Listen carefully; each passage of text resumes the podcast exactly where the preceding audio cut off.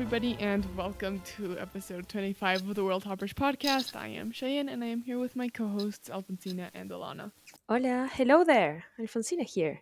Hi, this is Ilana. And we're finally um, talking about the first of Brandon's secret projects. And depending on how long this recording ends up being, the first half of this will likely be non spoiler for Cosmere content. And then we'll transition to full Cosmere spoilers, including Lost Metal, though we won't talk about future secret projects. And that will probably end up being its own episode, as they tend to be, just because the recordings go so long. Yeah, hopefully it won't be too long today, but we'll see. Mm, yeah. We'll see. Yeah, I don't So, know yeah. um, where you wanted to start.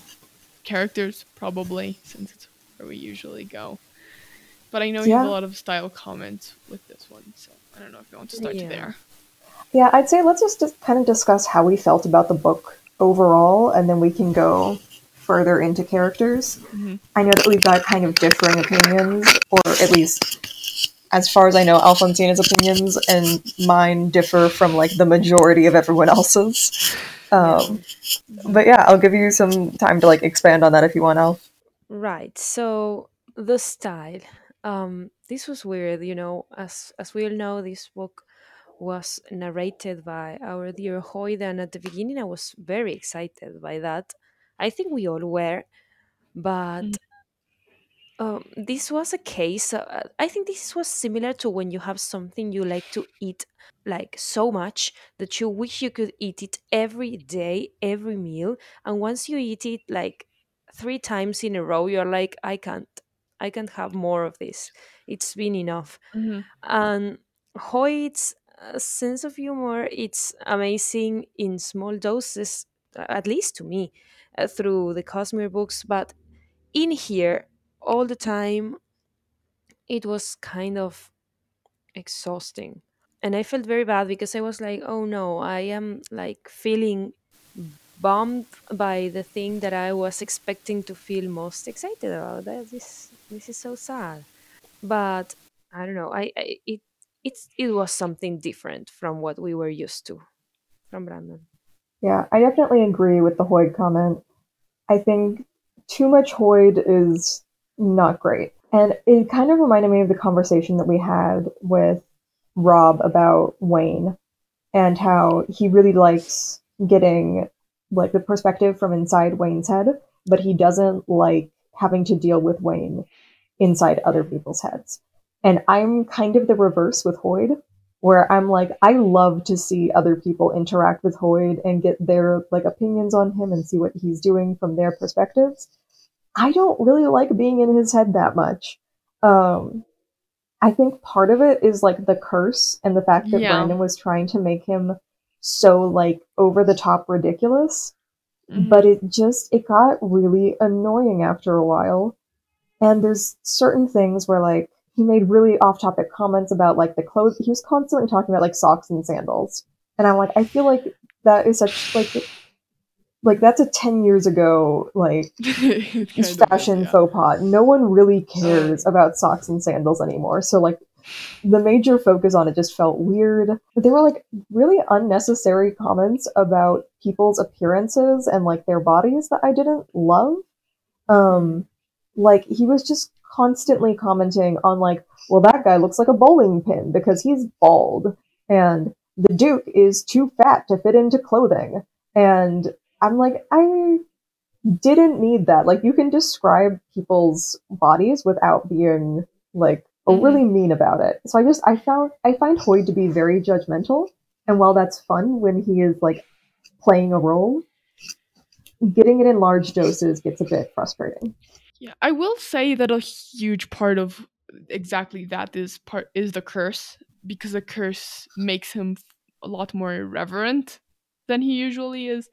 Because I mean, he he explains it later. He's like he lost his sense of taste, right? And so he doesn't distinct, and it's not just taste of like actual, like taste, but like the way he expresses things and in people and like the socks with sandals, for example. It's like well, I think he lost the actual taste because he spent a lot of time leaking weird stuff. well, yeah, that's a problem. He's like weird stuff because he can't taste it, and so he Right. doesn't care. Um, I feel like that the, the curse was an excuse for him to do weird things. Like Hoid just needed Yeah. a break to do weird stuff, and he's like, "I'll get cursed; it'll be fine." Um, Mm. mhm, yeah. I, I have to say that even if that was annoying, the fan arts that are walking around the internet um, of him with the with the weird clothing, they are amazing. It doesn't Yeah. make any sense. You, I mean, I imagine you saw the illustration at the end, Yeah, Yes. and with it's the marigold hilarious. flowers and the Hawaiian shirt. I, w- I was just about to werewolf comment on that. It was Oh, so good. Yeah. Yeah, well, it was my fun. issue is that a lot of like the comments he made of like it's Hoid the narrator that's doing things I find annoying, not Hoid in the moment as he's cursed. Because like this is Mm. Hoid looking back and telling Oh, the okay. story. And so I have frustrations with Hoid the narrator, who is fully in his right mind. And I just, I've come to the conclusion that while I find Hoid to be a fascinating character, I don't love him as a person. And that's fine. I don't have to. But Mhm. being inside his head for like a 300 page book and having him be like, oh, well, readers, people are sometimes very stupid. And I'm like, okay. And, and he's like, well, don't ask stupid people questions. I'm like, I, okay.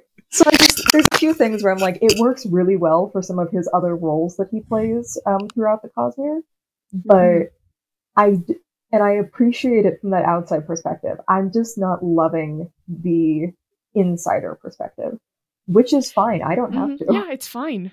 It's still a good book overall. I did enjoy it. It just wasn't like a five star read for me where I'm like, oh my god, this is like my new favorite Brandon Sanderson book. It's just, it was an okay book. Mhm. Yeah, and that's perfectly valid. I just find it really interesting because for so many people, this was at the top of, uh, like Brandon, like Cosmere books for them. Um, it has many good things. Uh, the change in style.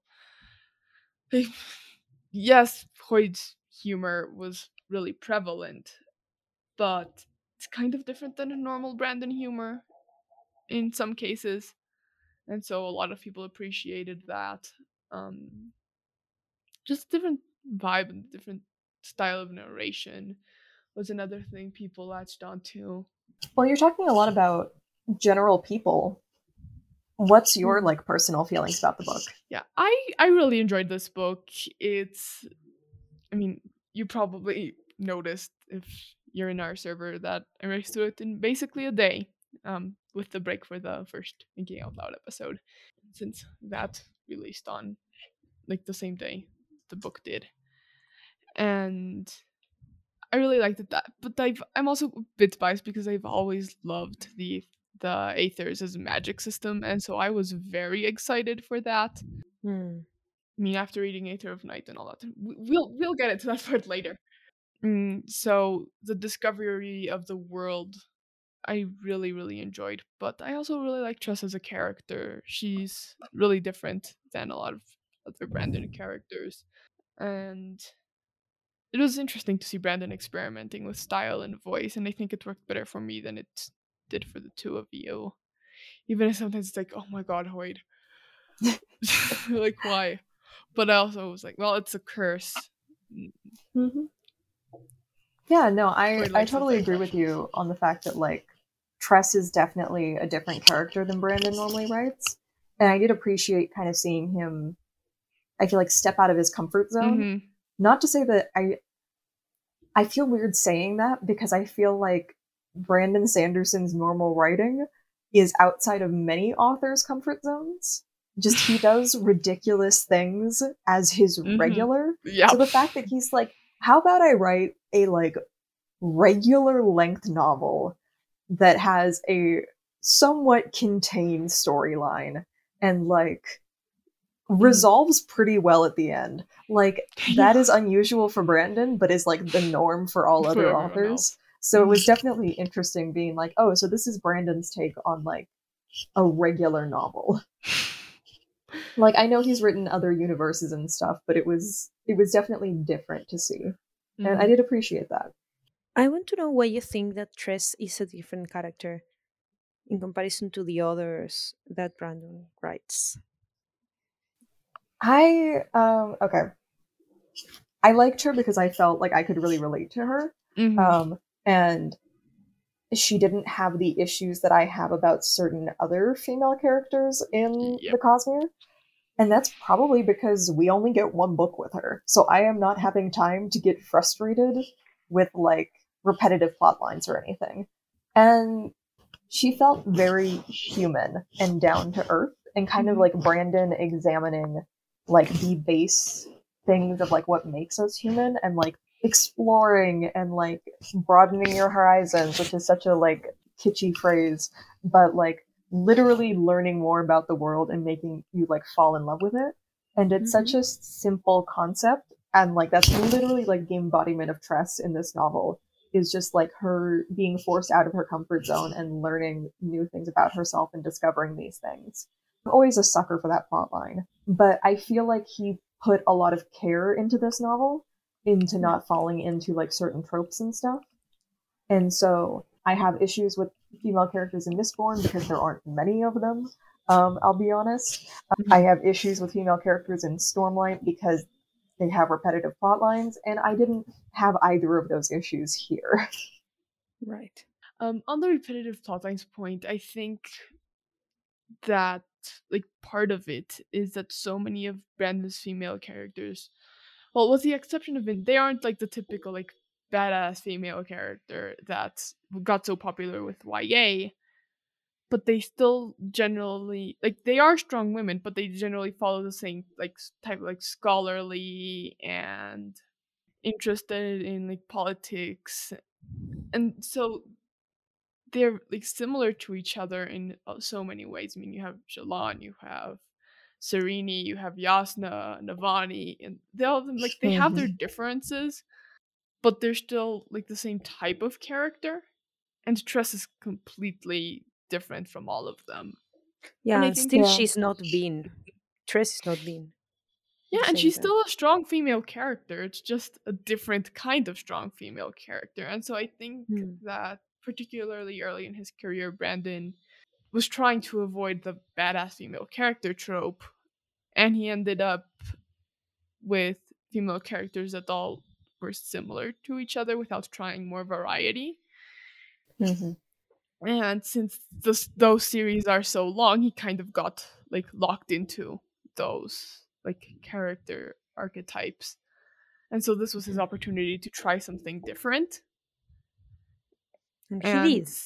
Mhm. and he did, and he did it well. Yeah. Yeah. Um, there was one point towards the end. I don't want to like give much away about like the other characters in the Cosmere, but she has a line talking about like, well, I couldn't be a scholar. Like, I, I'm just a woman who knows nothing about this. And I was like, oh, okay, we have now reached the point in which we have reached like Brandon's scholarly female characters that are like overcoming imposter syndrome and figuring out like self confidence and self esteem. And so I felt towards the end we did get a little bit more of that like regular archetype, which I mean I love. Like the person who exemplifies that most is like one of my favorite characters in the Cosmere. So I can't complain. Um, but I will say I felt like she was she started off different and then kind of towards the end started making her way a bit more towards Brandon's standard female archetype. Not that that's necessarily a bad thing. No, His standard female character is freaking amazing. Like, I love them. Yeah. yeah, it's, and um, we're not saying that they're bad. It's just that it's like refreshing to get something different, and in variety, you get good things. Because, like Alpha was saying earlier, too much of a good thing can sometimes be too much. Yep. You know, Mhm. And so the variety was really nice. I think a lot of that comes from Brandon just getting back to the basics of stories with the whole fairy tale concept and his inspirations for this, like Princess Bride and all the other things he listed in the author's note at the end. Or was it at the beginning? I don't know where they put it finally here. Yeah, it Um, was definitely at the end because I finished reading it this morning and I stopped whenever it said the end and I was like, oh, I wonder what his inspirations for this are. And if I had literally just turned the page, mhm. um, Oh, would have found okay. out. Yeah, because I think it's almost the same text as it was in the previews. Uh, way back last year. My God, it's been so long. Um, and, and it's pretty similar. I remember. So Guys, I didn't know what sure the where they put Princess. Bride was. I no. didn't know it. And I was like, what's the thing that everyone's talking about? Why? You've never seen The Princess Bride? No, and apparently it's Oh my it's god. also a book. hmm yeah. yeah, the book is very different. Um, do not read the book expecting it to be like a movie. Oh, we need to okay. do like a podcast movie night Yes. though. Like that is Yes. Wow. literally probably like what was my favorite movie is still in my top three. Um, it is amazing. What is wrong? What is wrong with me? Why I haven't it's not that it's wrong with you. No, It's- everyone has different like exposure to media. I Mhm. just I've Oh never my. met someone that hasn't seen The Princess Bride. So now I'm like, oh great, we get to like experience this together. Do I have I been spoiled? No, no, Oh. no, you're, you're fine. With Tress, I mean. no, no. no, no, it- no. Okay. It's clear that he takes inspiration from it at times, but he definitely does not follow the plot line or include any of the characters. Yeah. Mhm. I mean, I watched it once when I was like 10 and I remember really enjoying it, but I don't have like every single reference the clearest. And so I am looking forward to watching it with you guys because that's going to be fun. Yay. Yeah, I'm just looking through and I'm seeing um I I'm now seeing the reference to good omens as well. Um Mm. which now that I think about it can definitely pick up on. So yeah, interesting. Um yeah, do we want to go further into the fairy tale discussion before we yeah, like, discuss the rest of. Tress? I mean, we're there. Yeah. yeah, it was definitely interesting. I was kind of whenever I first picked it up, like January first, twelve AM, was very much like, oh, so we're doing the subverted fairy tale trope. Like instead of damsel in distress, we've got the male love interest in distress, and she's going to like figure out a way and be like not a prince in shining armor or knight in shining armor, but like scullery maid with wild hair. And I felt like at times mm, he went back and forth between like subverting tropes and playing into them, which I Mhm. think made a good combination. Yeah. He didn't like stick too much to one thing. There were a few things that was very much like, oh, this is like classic fairy tale, and other things where it's like, oh, okay, that's a new take. And so I think the combo worked well. It was just my expectations of him sticking to one side that kind of worked against Okay. me.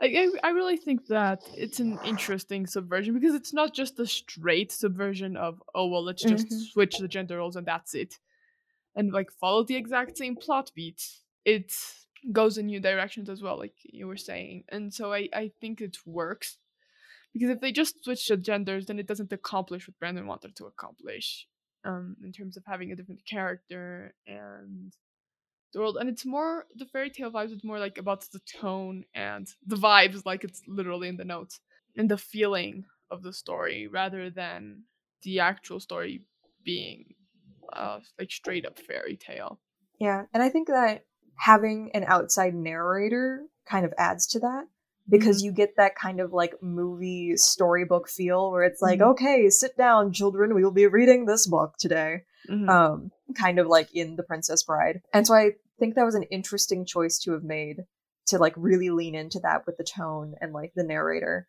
I might not have loved how it turned out, but I, I really enjoyed that Brandon kind of took that leap and went, yeah, let's like have Hoid narrate this thing. Like, let's Yeah. really get to know him a bit better. Mhm. and i do think it's important that brandon starts figuring out hoid's voice for longer works because he's going to need it when he gets to dragonsteel particularly with as much hype as that series has already and we're still decades off from reading it because that's going to be first person in Hoid's voice so we need Brandon needs to find something that sticks. We experimented uh, a couple of times in the secret projects with Hoid's voice. There's another one that's Hoid narrated but the voice is different than this. It doesn't have that like fairy tale style and Hoid is it doesn't have like the hampering of the curse and so it's a bit more traditional. It's strange and we only have the previews to go off of but like the Hmm. more experimentation the more Brandon can be like okay this is gonna work this isn't gonna work and get a feel for how it's eventually going to be I mean, I figure that Dragonsteel, that sorry, that Hoid's voice in Dragonsteel has to be much more grim and I don't know, serious because he's probably hmm gonna have to go through some serious stuff, such as whatever ended up with the shattering of Yeah. Adonalsium, and it's going to be big scope uh, things. So he should not be. He's probably going to be being a little jerkier, and he's probably going to be joking around a little bit. But still, I mean, I I figure that the the shattering request at least some I don't know philosophical discussions, some conflicts between characters, some tough decisions, um, mysteries. I don't know. I I agree. It's it's gonna have to be very different, but Yeah. it it I was mean, good for this hmm what he did yeah. here. And Brandon has a couple of decades to figure it out. There's time, Yeah, fortunately. is exactly what he needs. Why does he do everything so well? Why? Why? Jeez, I wish I had his organization skills. Come on. I mean, you have to remember he also has an entire company built Yeah. around helping him. Um, Hmm. I'm sure he just writes stuff and everyone else does the organizing like as he is in his writer's headspace. Makes sense. But I think also with the Dragonsteel um like voice, I doubt that we will have Dragonsteel be narrated in the same way. And so we will likely be getting things from Hoid's perspective or point of view, as opposed to Hoid later relating what happened, hmm where he gets a little bit more artistic license to kind of change things and be like, well, clearly I knew what I was doing, even if I was cursed Hmm. like we i think we'll get to see a little bit more of the real hoid instead of this kind of Yeah. jestery type mask that he puts on where he's like oh i'm just here to like make funny jokes and like make you laugh and maybe this story has a meaning and maybe it doesn't Mhm. and so i think we'll get a little bit more of like the raw and like real hoid that he's hiding behind that mask Yeah. And I don't think we've gotten that so far. no Uh, because in every single like instance where we've seen Hoid more than just a passing mention of him. I mean, he's presented differently. Like, sure, he has this kind of irreverence and like humor, so Hoid-like, but I don't think we've seen uh, behind that mask yet, and it's gonna be really interesting. No, we don't know his motivations, his backstory, his family, his I don't know uh, bonds to people. We just see him as this weird entity that hops Mhm. around places and is kind of a troll for fun. yeah But that sounds like a coping, like a cosmological cos- Mhm. coping mechanism. yep especially because he eh, we we have we have a lot of evidence that he is deeply worried about the status Hmm. uh, quo that the Cosmere is on at least during the first three books of Stormlight Archive. Sorry, I just start, started talking about the Cosmere, but it's Hoid. I mean, it's It's hard not to talk about the. Cosmere when you're discussing Hoid. Like he Yeah. is the Cosmere at this point. Yeah, yeah. But I mean, Yeah. my point is, he does have uh, worries, and they are big ones, and he's moved by those worries. Basically, that's all he. All we know about his motivations. That Yeah, he's I think the closest we come to ever seeing like the real true Hoid is in certain scenes in later Stormlight, later for what we have now. Um, but even then, that's questionable.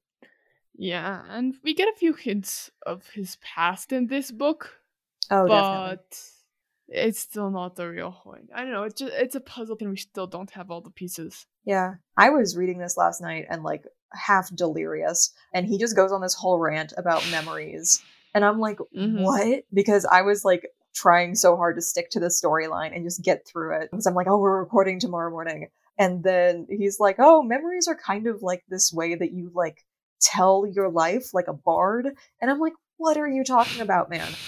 but looking back, I'm like, oh, that's interesting because we know that Hoid does Mhm. something with his memories. To like hold on to them, to store them, to make them last longer, to be immortal and not go absolutely crazy. Insane. Yeah, like literally clinically insane. So it was interesting to get little nods to that, and he Mhm. he made a few comments that was like, "Oh, okay, I'm gonna note that down for the like Hoid puzzle pieces that we're slowly starting to put together." Yeah.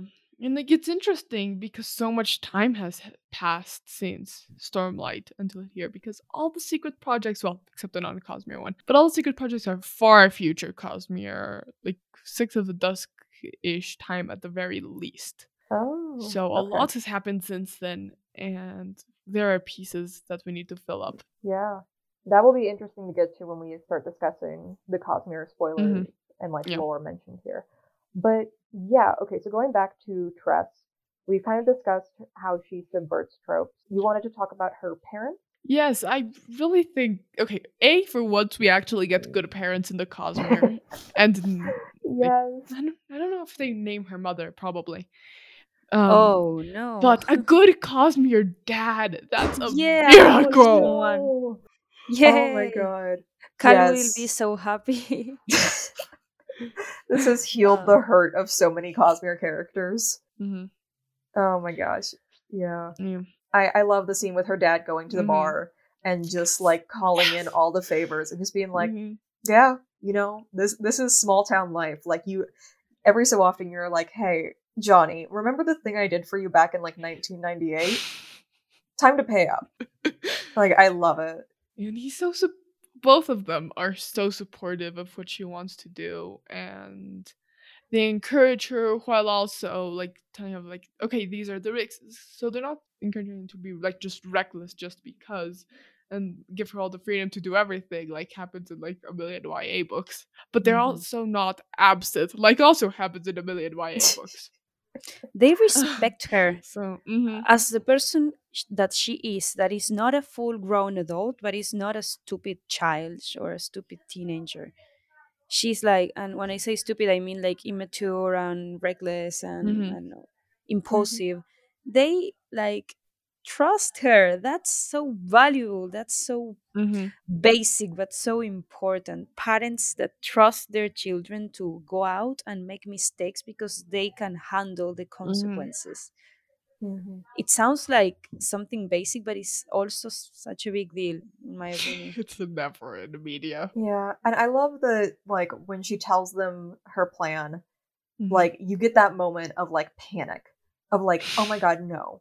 No you can't do that. That's that's that's nuts. Like absolutely not. And then it takes him a second to be like wait hold on. This is our daughter. Not only did we raise her to know like the right things Mhm. but also she's more reasonable than the two of us put together. So like who are we to tell her no? Like that whole conversation between her parents Mhm. really just won me over for that whole family because I'm like, yeah, Yeah. you know, like they didn't just be like, yeah, sure, go gallivant off to the sorceress and like get yourself killed, but they also didn't like ban her and was like, you have to stay home. Like they talked it over as a family. They had Mhm. good communication Yes! skills, which the Cosmere seriously is lacking in. Mhm. it's not as bad as Wheel of Time though Oh god, Oh yeah, started. the wheel of Um, miscommunication in time. That should be the name of Yep. the thing. yeah. So yeah, I just I really did appreciate her parents. They were they were wonderful, and I was so happy that she went back for them at the end. Um, Yay! That was so sweet. Oh, besides, um, if I remember right, she took them. She she's now the the owner and the captain of the ship, and she took them to live with her, right? Yeah. That's like the dream. To I mean, in my case, my dream is to buy my parents a ship and pay them for someone who can like drive the ship because they don't know how to drive a a Yeah, boat, a, a big boat, and just let them be happy around the seas and have a perpetual vac- vacation, right? And Yeah. she did, and she's the actual person that runs the ship, so that's so cute and amazing. yeah. Yeah, and like she got her little brother off the island, Yeah. and oh, I I found it very uh healing compared to someone with a similar family setup. Um, elsewhere in the Stormlight Archive. Um, Mm. so I Ah. was like, oh, good family with like good communication skills and a cute little brother with an older sibling. Um, adorable. Uh, But- yeah. yeah, so kind of going to the possible representation of autism. Yeah. Mhm. I I know I pointed this out because we were discussing um my disability in the Cosmere essay, which I know I said would be posted by the end of like 2022, but then we get Tress, which has quite a bit of disability representation, so I had to like start a whole new section. And so I'm not sure if Brandon has officially said that Tress is autistic. Not as far as I'm aware, but there also hasn't been any spoiler stream. Because Okay. the stream that there was going to be that was iffy on spoilers is like, okay, we're gonna talk with Howard and with Isaac, but also technically not a spoiler stream. It's confusing. Brandon got COVID and they Oh. canceled that. Or someone in his family did, and they canceled that. And so we haven't had any stream, anything beyond what's like he released about like the magic with um what's his name? Mark the YouTuber Oh, okay. about the fluidization and s- soon to come the book club but that hasn't happened as of the time of recording so we don't know Yeah, so it's think- neither been confirmed nor denied whether Yeah. Tress is autistic. But I, I've got a quote here that I have been kind of showing people as like, this is what I like really stood out to me. as like, okay, so this girl's autistic, um, or at least on the spectrum. Um, because it says Tress was generally more thoughtful than most people, and she didn't like to impose by asking for what she wanted. She'd remain quiet when the other girls were laughing or telling jokes about her, after all, they were having so much fun. It would be impolite to spoil that and presumptuous of her to request that they stop. Sometimes the more boisterous youth talked of seeking adventure in foreign oceans. Tress found that notion frightening. And earlier on, she'd been talking about how um, she wasn't like other girls, but all girls said that they weren't like other girls, and they all seemed to Mhm. be doing the same thing all together, and they were very good at being like other girls, or they were very good at not being like other girls together. Um, which was an interesting commentary from Brandon, um, oh I but, mean, or yeah of, I guess. well the genre Yeah. Um, but like, as someone who has definitely grown up with quite a few um, autistic women in my life, um, I would say this really represents a lot of what I've seen. Um, and as someone who is possibly on the spectrum and is kind of in that weird spot, um, where a lot of girls are not diagnosed because they latch on to socially acceptable rules and like behaviors for women. Um, and so, like, for me and a lot of my friends, um, or some of my friends, I shouldn't say a lot, but some people that I grew up with, we kind of learned the social rules and used that as like your barriers. And so we've talked about this previously in Mistborn Era 2 Mhm. with Steris, who is confirmed to be autistic. Um, and where like knowing the social rules and boundaries and like knowing, okay, well, this is an imposition or this is not, and like kind of using that terminology just in daily life to figure out what you need to be doing in that moment to make everyone else comfortable really stood out to me with Tress. And the fact that she continues to apply these rules while like on the ocean and everyone else is like, this is ridiculous. You're not an imposition. Like, we are literally pirates. What are you talking about? And she's still like playing by like her society's rules. Mhm. I say that in air quotes, but like her experience with like people. And so she's very much sticking in these rigid rules and she's learning that like she doesn't have to and she's learning different ways to express herself. Um I also see like the cups and the spores as kind of being like hyperfixations. Um where that's like her special interest that she really loves. Um and kind of shifting between the two but I'd love to hear from other people. Um, if you want to like come into our Discord and chat, I would love that. Like, what did you think about Tress? Did you think she's autistic? Do you think she's just like an interesting person? Either way, um, like I'm totally fine with. I just wanted to point this out as possible autism rep because, as we've discussed with Steris before, like we don't get a lot of rep for autistic girls in fiction anywhere really. So it's great to see Brandon making the effort in Mistborn Mhm. and possibly making the effort here too. Yeah, I mean, I hadn't considered this, but you brought it up and it does make a lot of sense. Um, I already have way too many Tress questions to ask Brandon if he ever does that spoiler stream. Yeah. But I would really enjoy it if someone did ask because I think it would be interesting to have it confirmed if it's the case. And if it's not the case, I still would like to know. And you can obviously interpret these things how, how you want. And well, like I have this reading of it, and some people have different readings, and that's fine. But I am really curious if this was conscious, if this was another case of unconscious representation that apparently worked really well, if because it's different than Steris, but it's also similar in some ways.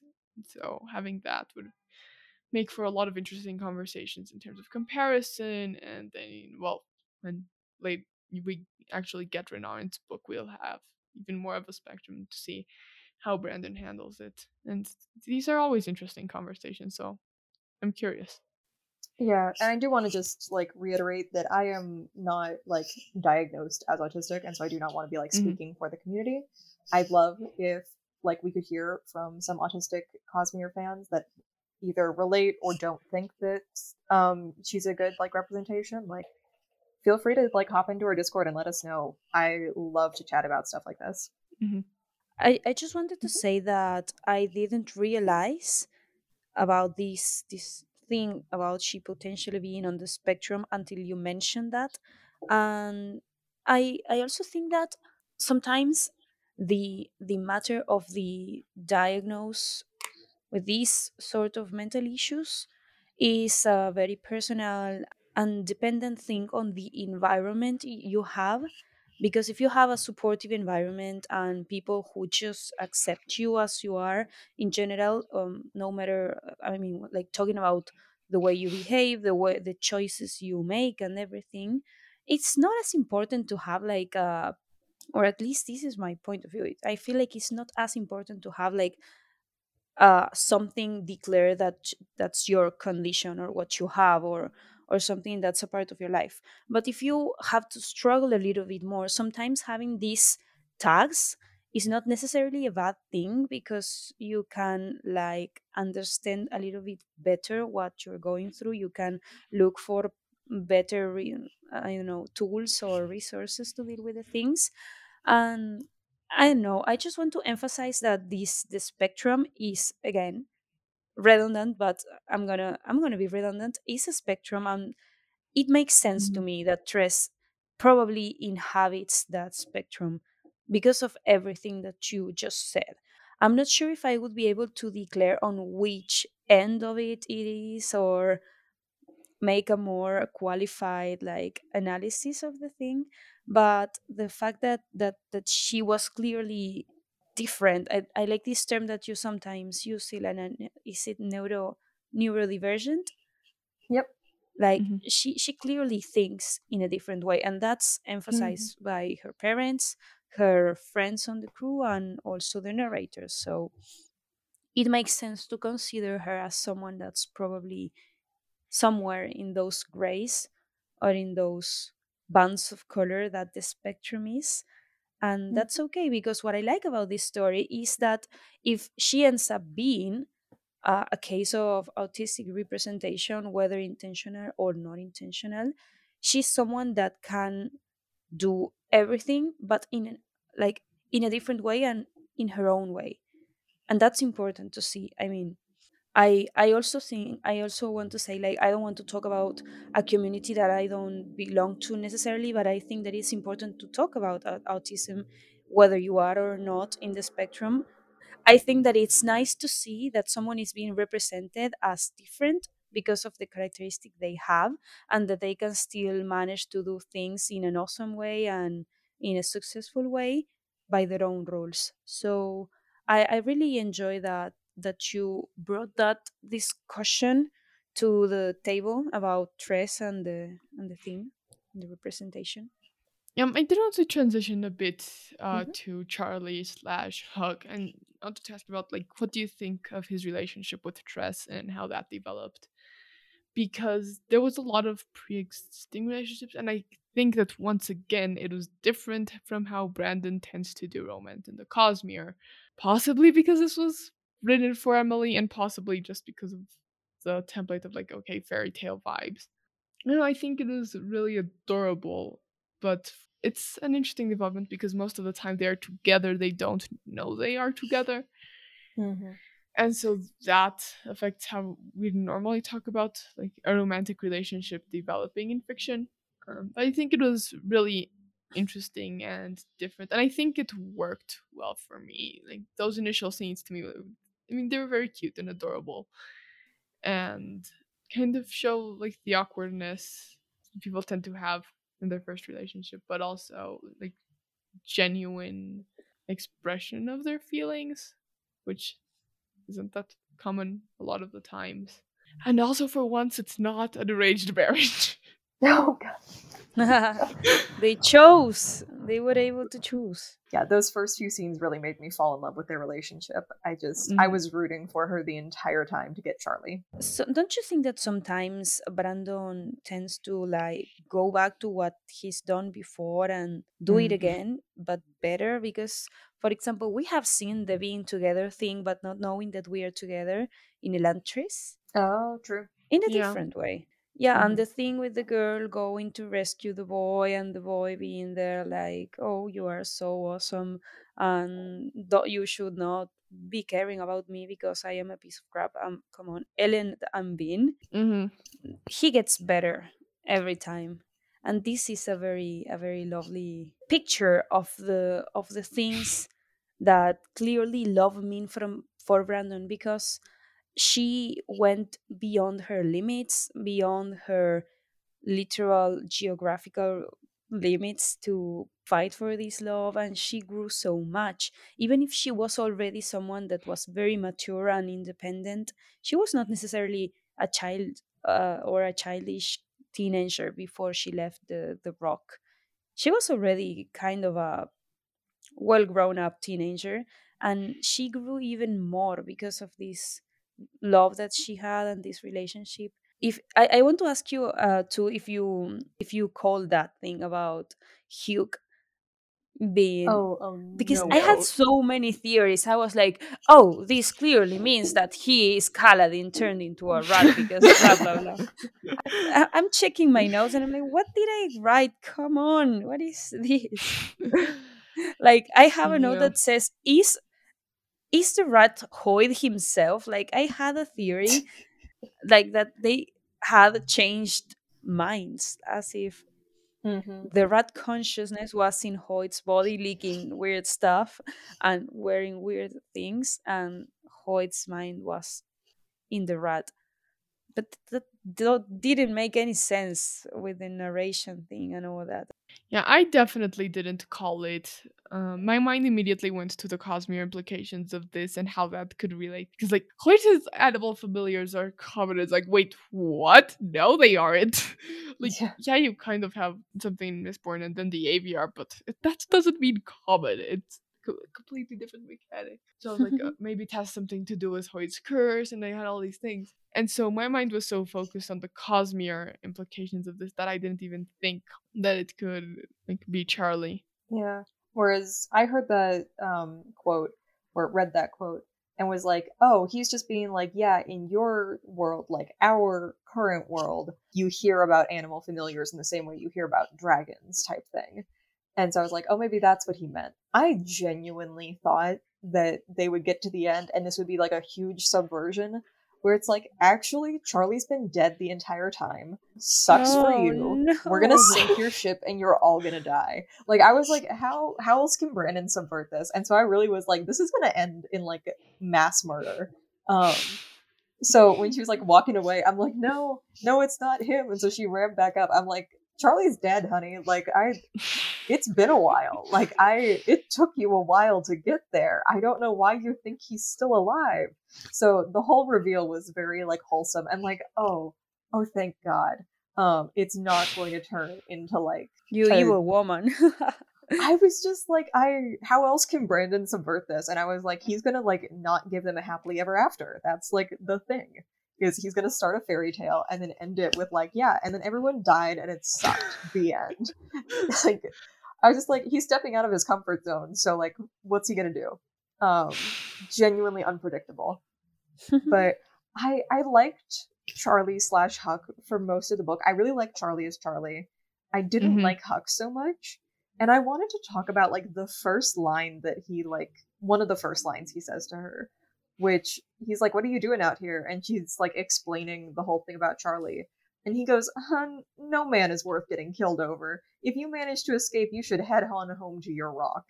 And I'm like, that was such a weird, like, sassy, like, oh, honey, don't you know? Like, and I was like, this is such a weird thing because he's never like this again throughout the entire book.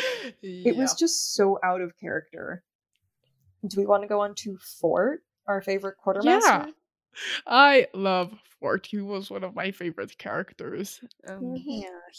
Why is why is every character so wholesome in this book? Ah, Yeah. Except the makes me want to scream. Yeah, but we we knew her from somewhere else. I I got yeah, we, we'll we'll we'll we'll definitely get to that. Um, Oh right, I just wanted to check because I was like, ah, this Yeah, yeah, yeah, yeah. familiar. because the name sounded familiar, and then I, uh, well, I was like live blogging all my Mm. reactions on a special like thread in uh, staff chat on the 17th Shard, just because I know people there have already read the book, and so I can do it there the moment I read it, and then I just like pass it to a document and share that everywhere else. And I was like, this sounds familiar, and then Putty pointed out, and I was like, oh. So yeah, we'll we'll get to that. Um, but yeah, Fort. Oh gosh. Yeah. Okay. No, I loved him. Um, he reminded me of a Mhm. character that I now realize I can't point out, but someone in the Stormlight Archive who is well beloved by fans. Yeah, I think the main thing we have to discuss about Fort was Mhm. kind of his uh, representation as both a disabled and deaf character, which I separate the two because for people that aren't super aware or like hmm don't know much about the deaf community. Most of the deaf community, I'm not going to say all, but a good majority um, of the deaf community do not identify as disabled because they don't see anything wrong with being deaf. And there isn't Mhm. anything wrong with being deaf. It is society that is built to be inaccessible for deaf people. So by not identifying as disabled, they're saying there's nothing physically wrong with me. You guys just choose not to communicate in a way that is accessible to us. And so the burden is on society, not the deaf community to change. So, yeah, just a quick overview of that. I go a bit more into that in my essay. Um, Mhm. but I do still put him down as disabled, not because he's deaf, but because of his hands Mhm. that we don't really ever get an explanation for. But at the beginning, Hoid notes that they look like they'd been broken, like all his fingers have been broken and then left to Oh. heal without setting or splints. So they're all Mm. kind of twisted in different areas. I didn't Yeah, which makes that. well the ASL equivalent, however it's called. Yeah, the, Um, the the sign wh- language the what equivalent. shape? Yeah, the it stands for American Sign Language. Um, but yeah, the sign language Mm. equivalent hard for him because well, he doesn't Oh. have as much mobility in his hands that you'd Oh, I for didn't that. know that. That's so sad. Yeah.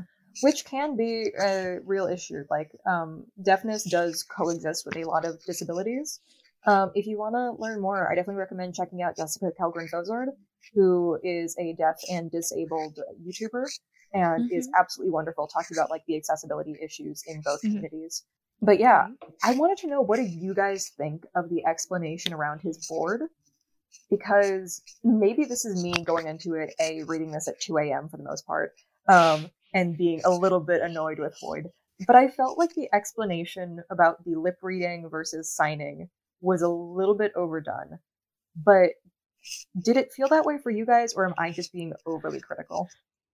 I don't mm. think you're being overly critical. I think it's just you're so much more aware of these issues than most people will fair. be. And so for you, all this information is redundant. While for so many people, it's like, well, like the explanation of for why things are this way. Because most people are like, oh, well, ASL is, or lip reading. It's like, no, it's not, doesn't work that way.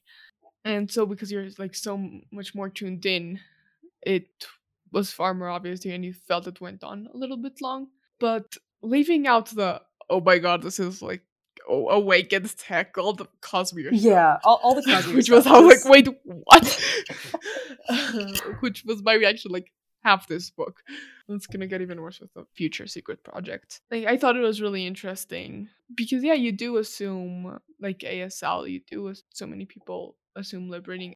Like the liberating thing, I had a bit clearer because of Magnus Chase and how Magnus talks about like if you're talking to Hearthstone, Hmm. you just need full attention, like talking face to face, because it makes it easier for him, and that's something he appreciates about talking to him because it's not so many like transitive like conversations that don't end up mattering in the long term, like happen to so many people like, in this digital age. And so Magnus appreciates that he has to be paying like 100% attention when he's talking to Hearthstone, particularly like, even if he's normally signing along with it if Hearthstone is like trying to read Ma- what Magnus is saying. And so I had that part a bit clearer, but I do think it's really useful to have this explanation for the people who don't have any experience with this. And I think it's also part of like good representation with not just letting people's assumptions govern how they see the character, but the character like actually explaining this part of their identity in part to the other characters in world without exposition dumps will help change people's conceptions. What is the issue in Magnus Chase? Because I haven't read. Oh yeah, I yeah, you haven't got into Rick Riordan. So it's Rick's Norse series, and one of the characters, one of the best friends of our, our main character, Magnus, Mhm. is deaf. And so they talk a lot about like the signs they have for things and and like how Mhm. that affects the relationship with his family and all that. And so it's a Yeah. constant topic and Rick handles it really well. In my opinion, like Rick was a teacher. He has experience with Mhm. different types of kids in his class, and so I think that it Yeah. translates uh, really well. But yeah, sorry Okay. for the lack of context. No, don't worry. Yeah. don't worry. I just know a, a little about Rick Riordan's literature, and that's it. Like I know Magnus. I immediately knew Magnus was Magnus Chase, like a character from hmm from these Yeah. sagas, but that was it. Yeah, I just want to point out, I think it's really cool the way that you are using, or you are a good example of how having representation in even just one book series can help you learn so much because you're able to like cross apply that even within other book series. You're like, oh, yeah, no, lip reading isn't this magical fix all for being deaf. Like, it is something that actively takes work and can be difficult to do. And so I think it's just a really good example of why representation matters and especially with like disability representation where a lot of people won't come across people with very specific disabilities in their lives. A good at least for the us uh, 20 to 25% of people are disabled but that includes all types of disabilities. And so knowing specific things about different ones again Mhm. not meaning to lump the deaf community in with the disabled community. Not many people are going to run across a deaf person in their everyday life. And so having this in media gives you the experience and the knowledge for if you ever do and that way you don't have to make that person's life harder that day by having to explain these concepts to you for probably like the 20th time for them.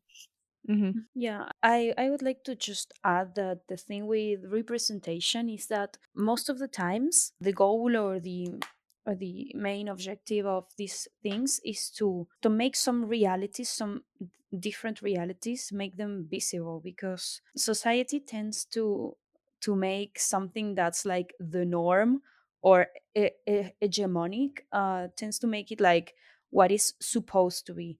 And part of representation is to get the idea that these different things exist and they are valid and that they are visible. What I think it's important and well made with this case of representation is that not every tag of disability is the same. Like, as we all are different people, every disability is different because every person is different. So, uh, representation is not about showing only yeah, some people are not able to listen or some people are not able to talk. It's about showing that some people are like more noticeably different than others and it's just a matter of adapting a little bit in both ends because the person who has the disability has like the obligation socially imposed of adapting and I, I agree that society should adapt more.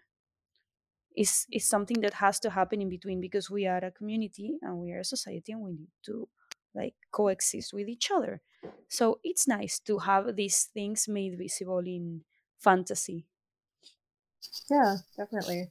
that's the point of fantasy Yeah. I don't want to spend too much time because I know we are like already over an hour. but, it's I just wanna- important but I appreciated like they didn't spend a ton of time discussing his hands, but every so often they would mention like, yeah, here's how like Fort adapted things to work better. And just like as someone who sometimes can't use their hands the way that you're supposed to, um, like Mhm. there is a lot of creativity that goes into being disabled because you've got to like figure out how to do the same things that everyone else can, but sometimes your body's not working. And so I appreciated the small moments where they're like, oh, yeah, no, he was able to do this because of this thing, or he Mhm. was able to adapt this to do something else. And it wasn't a huge, like, hey, look at Fort, he's doing a human thing. But it was just like a quick aside to be like, hey, yeah, like, he's making it work. He's going about life. So it just, it felt very real. oh But yeah, I I'm appreciate good with that. Fort. I, I did really love him as a character. Yeah, he, he he's was probably one of my favorites, but Mm. there's so many characters in this that are just so wholesome and so well done. It's hard to choose. Um, do we have anything else about s- the rest of the crew? I just wanted to make a little quick note about Anne and how like her, this it, it's funny humor for once with Brandon. Well, not for once, but in comparison to a lot of his, it's different. And just like how to explain this, it's in book form what Alan on Cinema Therapy sometimes talks about, like with physical comedy and how a certain framing or a certain way of saying things or a certain like for example in this case like sentence structure instead of just like the frame and it pans over and it pans back and it's just comedic. He has an ep- example of that in their up episode. Um this is like in the sentence structure because they say things like oh okay. And then i was like using like three guns at once. It's like wait what? And so the way it's constructed makes it funny and it's like the Mhm. situation it's in itself instead of Brandon's usual like witty dialogue that can sometimes be funny but doesn't land for everybody. Yeah, I think we've also discussed earlier how, not early in the episode, but previously, um, that Brandon sometimes has a tendency to over explain his jokes. And so I Mhm. think this was a good experiment for him to learn you don't have to, like, explain everything. Even when Anne said, like, I didn't know the cannonballs could bounce, he could have just left it at that. And he didn't, like, over explain that. He's like, yeah, I somehow hit my instructor who was standing behind me. And then he just moved on. Or Mhm. Anne just moved on. And so I appreciate that Brandon is not sticking with the joke to be like, look, joke, this is funny, this is the funny thing, you should be Mhm. laughing here. And he just kind of drops it in and moves on. And I'm like, yes, you're getting it. You're like putting the pieces together, Brandon. We're very happy for you. Um, and so I feel like humor is one of the few pieces that Brandon has been missing in his novels. Um, Yeah. to make hard, them even though. more. Yeah, it is hard. And so I feel like this was a good experiment for him to learn and try out new things with humor. Yeah. Um anything else about the rest of the crew or because I think we're gonna leave just the rest of the lore for the other episode, even if the one that's not Cosmere related. Yeah, I think they were all super lovable. Um, even like Laggart, I appreciated the whole explanation of like he just genuinely thought everyone was terrible. So like he didn't know that he was being terrible to people because that's just how Oh. people are. And I was like, oh, okay, now I know that. Like I, I don't, I feel bad for this guy now. So Mhm. like, yeah, I, I appreciated the crew. the importance Yeah. of of understanding that people come from different places i mean this is something that i Mhm. struggle with sometimes because in my case if i may share like a little bit of a personal experience sometimes Mhm. when i'm in my daily basis and someone is kind of i don't know whatever someone does something that i consider impolite to me i am so furious at them. I don't usually do anything but sometimes i'm like on the bus and someone like um hits me and i'm like how dare they hit me? I hate them. They are the worst. They should step down of this person never enter again because they are unfit to go in a bus if they hit me or sometimes people like i hate when people touches me uh on the street like hey what time is it? and they like bump your shoulder or something. I'm like why you have to do this? I hate you for that. Who gave you Mhm. permission to touch me? Go away uh, never talk to me. And it's like these are silly things and people just i mean i consider them like horrible because of my personal i don't know whatever and they are not like necessarily something that is worth hating someone because of Mhm. that Mhm. and i mean the examples i gave were very silly things and sometimes people come from different places and it's not necessarily that they have bad intentions and in the end what i consider important is the intention like did you bump my shoulder to ask me the, what time is it because you want to do something Mhm. bad to me because you know that i hate that or just because and you don't have any bad intention I think it's good to Mhm. have reminders like that. That we get so wrapped up in like our own world and our own like experiences and thoughts that we forget that other people come from different places and have a different experience and Mhm. experiences and we're taught different things. And so we put our own expectations on them without meeting them where they are and being like, okay, so where are you coming from? Are we kind of Right. speaking the same metaphorical language here? Are we on the same page? Mhm. no, okay, let's figure it out. Like taking the time and with like Tress being like, I mean, I guess I can put you in the brig if like I I'm not gonna kill you, dude, but like if I guess we have a brig and you can go there. I love that that's the thing that made him realize like crap, she's really not like gonna kill me. This wasn't like some big plot. Um Mhm. and the fact that they mentioned later on that like yeah, he's in the brig because he started a fight, not because he like did anything wrong and he's still there hanging out and he's helping them rescue Charlie. Like Yeah. he came to like a realization and he's he's getting back together with the crew and I'm very happy for him. Sometimes it's very hard and challenging to because this is a wholesome story and everything ends up uh, relatively in in a cute way but sometimes when stuff are more serious and in books that have a a grimmer tone is that properly Yeah. said? Grimmer? Okay.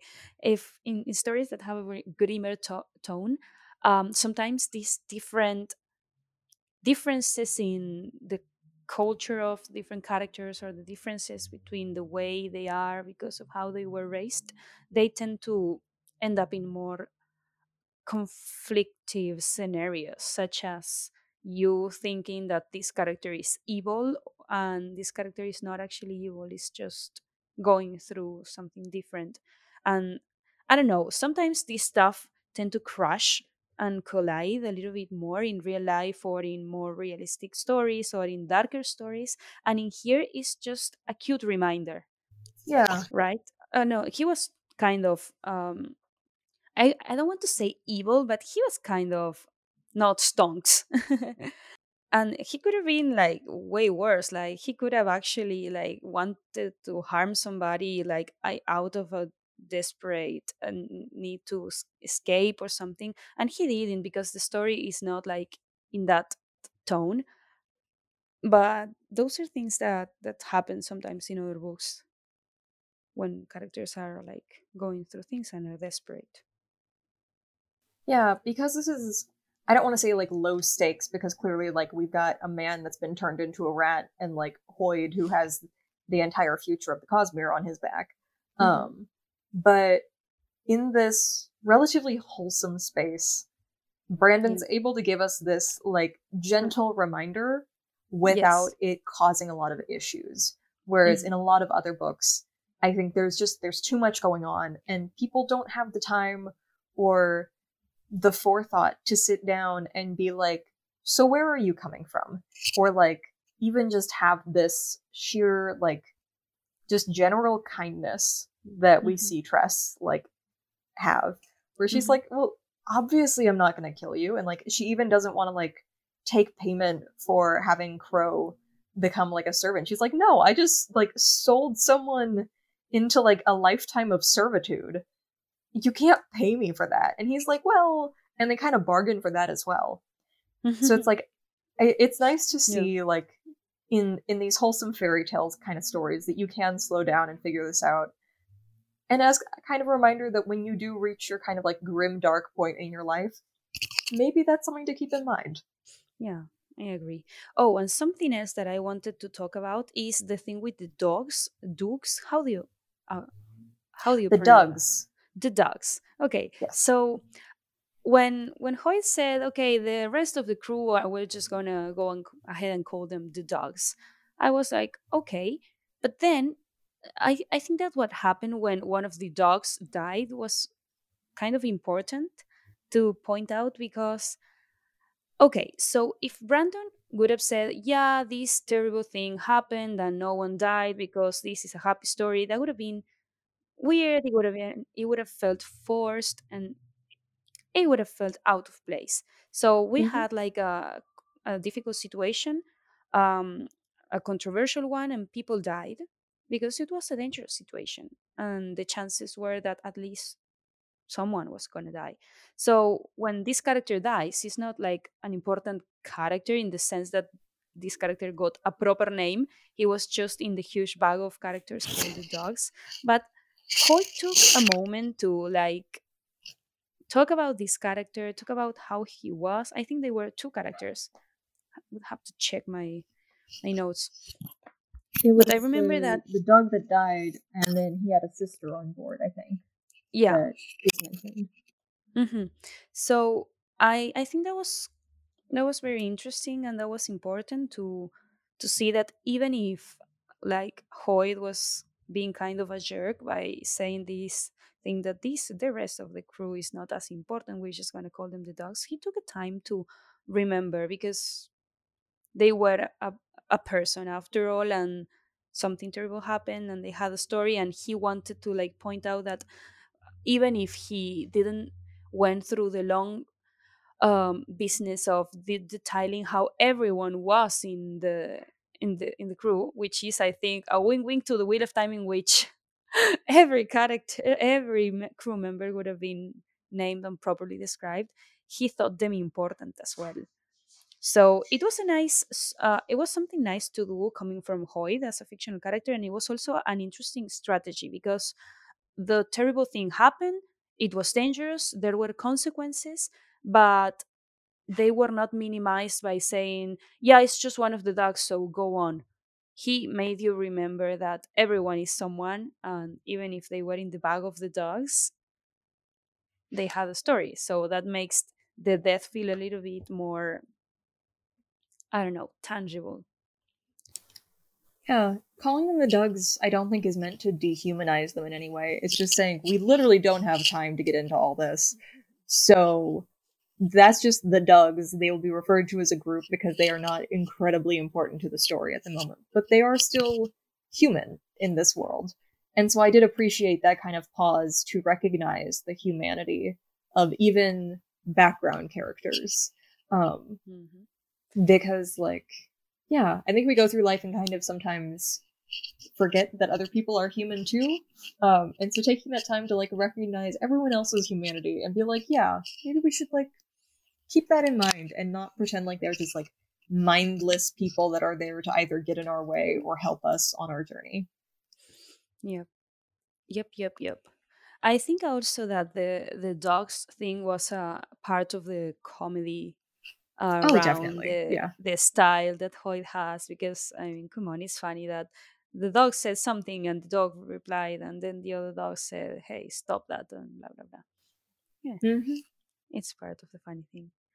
And I also think it's very realistic that we sometimes uh, like take a full awareness of how alive and human we all are when people die because sometimes you get like Mm-hmm. this message that someone dies and it's not someone close to you in a way that affects you like holy cow crap this person died but it's someone that was someone and was there and is not there anymore and you are like maybe i don't feel this pain so much because i didn't know this person but i can see someone that i care about i don't know uh, crying or being in pain or hurting because of this other person that and it's like everyone is alive and everyone dies. Ah it's weird Yeah, it happens. definitely. it happens when people dies hmm anyway So yeah, do you have anything else you want to discuss that isn't like lore related? Huh. I was really Um, hoping we'd be able to get through this in one episode, but that was that was too much No. to ask for. Yeah, I it's incredible that even if this was such a short book, because when I hold it in my hands the other day at the bookstore, I was like, wow, this was really short. And it didn't feel that short for me when I was reading it, but uh, as as I was seeing the, the the real thing, the real object, the book, is short and it has a lot. But no, I think that most of the most of the things that I have are connected with not necessarily the cosmere, but the planet, the um, weather, the seas, uh, the science of this uh, movement of the spores and and everything, the ethers. So yeah, Yeah. No, definitely. It was a very interesting world to follow and to kind of get this like pirate fairy tale story. oh yeah, I love the pirate detail. We will One Piece fans, need- yeah. Yeah, we will definitely need to watch The Princess Bride because it I is both piratey and uh, fairy tale. Mhm. So I, I'm so excited to get your reactions because I think you'll really love it. Um, Yay! it seems right up your alley. I'm gonna Google just to get like an idea of who are the actors and the actresses and Yeah. Oh, it it's was got released. it's got so many good people. Um, Oh, sorry. I want to add something to Mm-hmm. this episode that is that I go into Google in my phone to look for the Princess Bride and check the uh, the cast and everything, and I have a new with Brandon's face on it, and it says, "Who is Brandon Sanderson? The new Tolkien that no one's there's making a movie about." Oh, I, as a Tolkien fan, I'm not sure how I feel about them calling him the new Tolkien, Wow. but that's something to deal with. Unpack later. Um, Mm. But okay, so uh, you can also follow us and contact us through all of our social media. Links will be in the show notes. Don't forget you can join the Discord. That link is available on all of our social medias, I believe. Um, if you enjoy the show, please support us on Ko-fi and Patreon if you can. That way we Yay. can keep improving. Shout out to our first Elantrian patron, Brian. We Yay. really appreciate your support and it is helping us a lot. If you have enjoyed the show, we would love it if you could give us a five star review.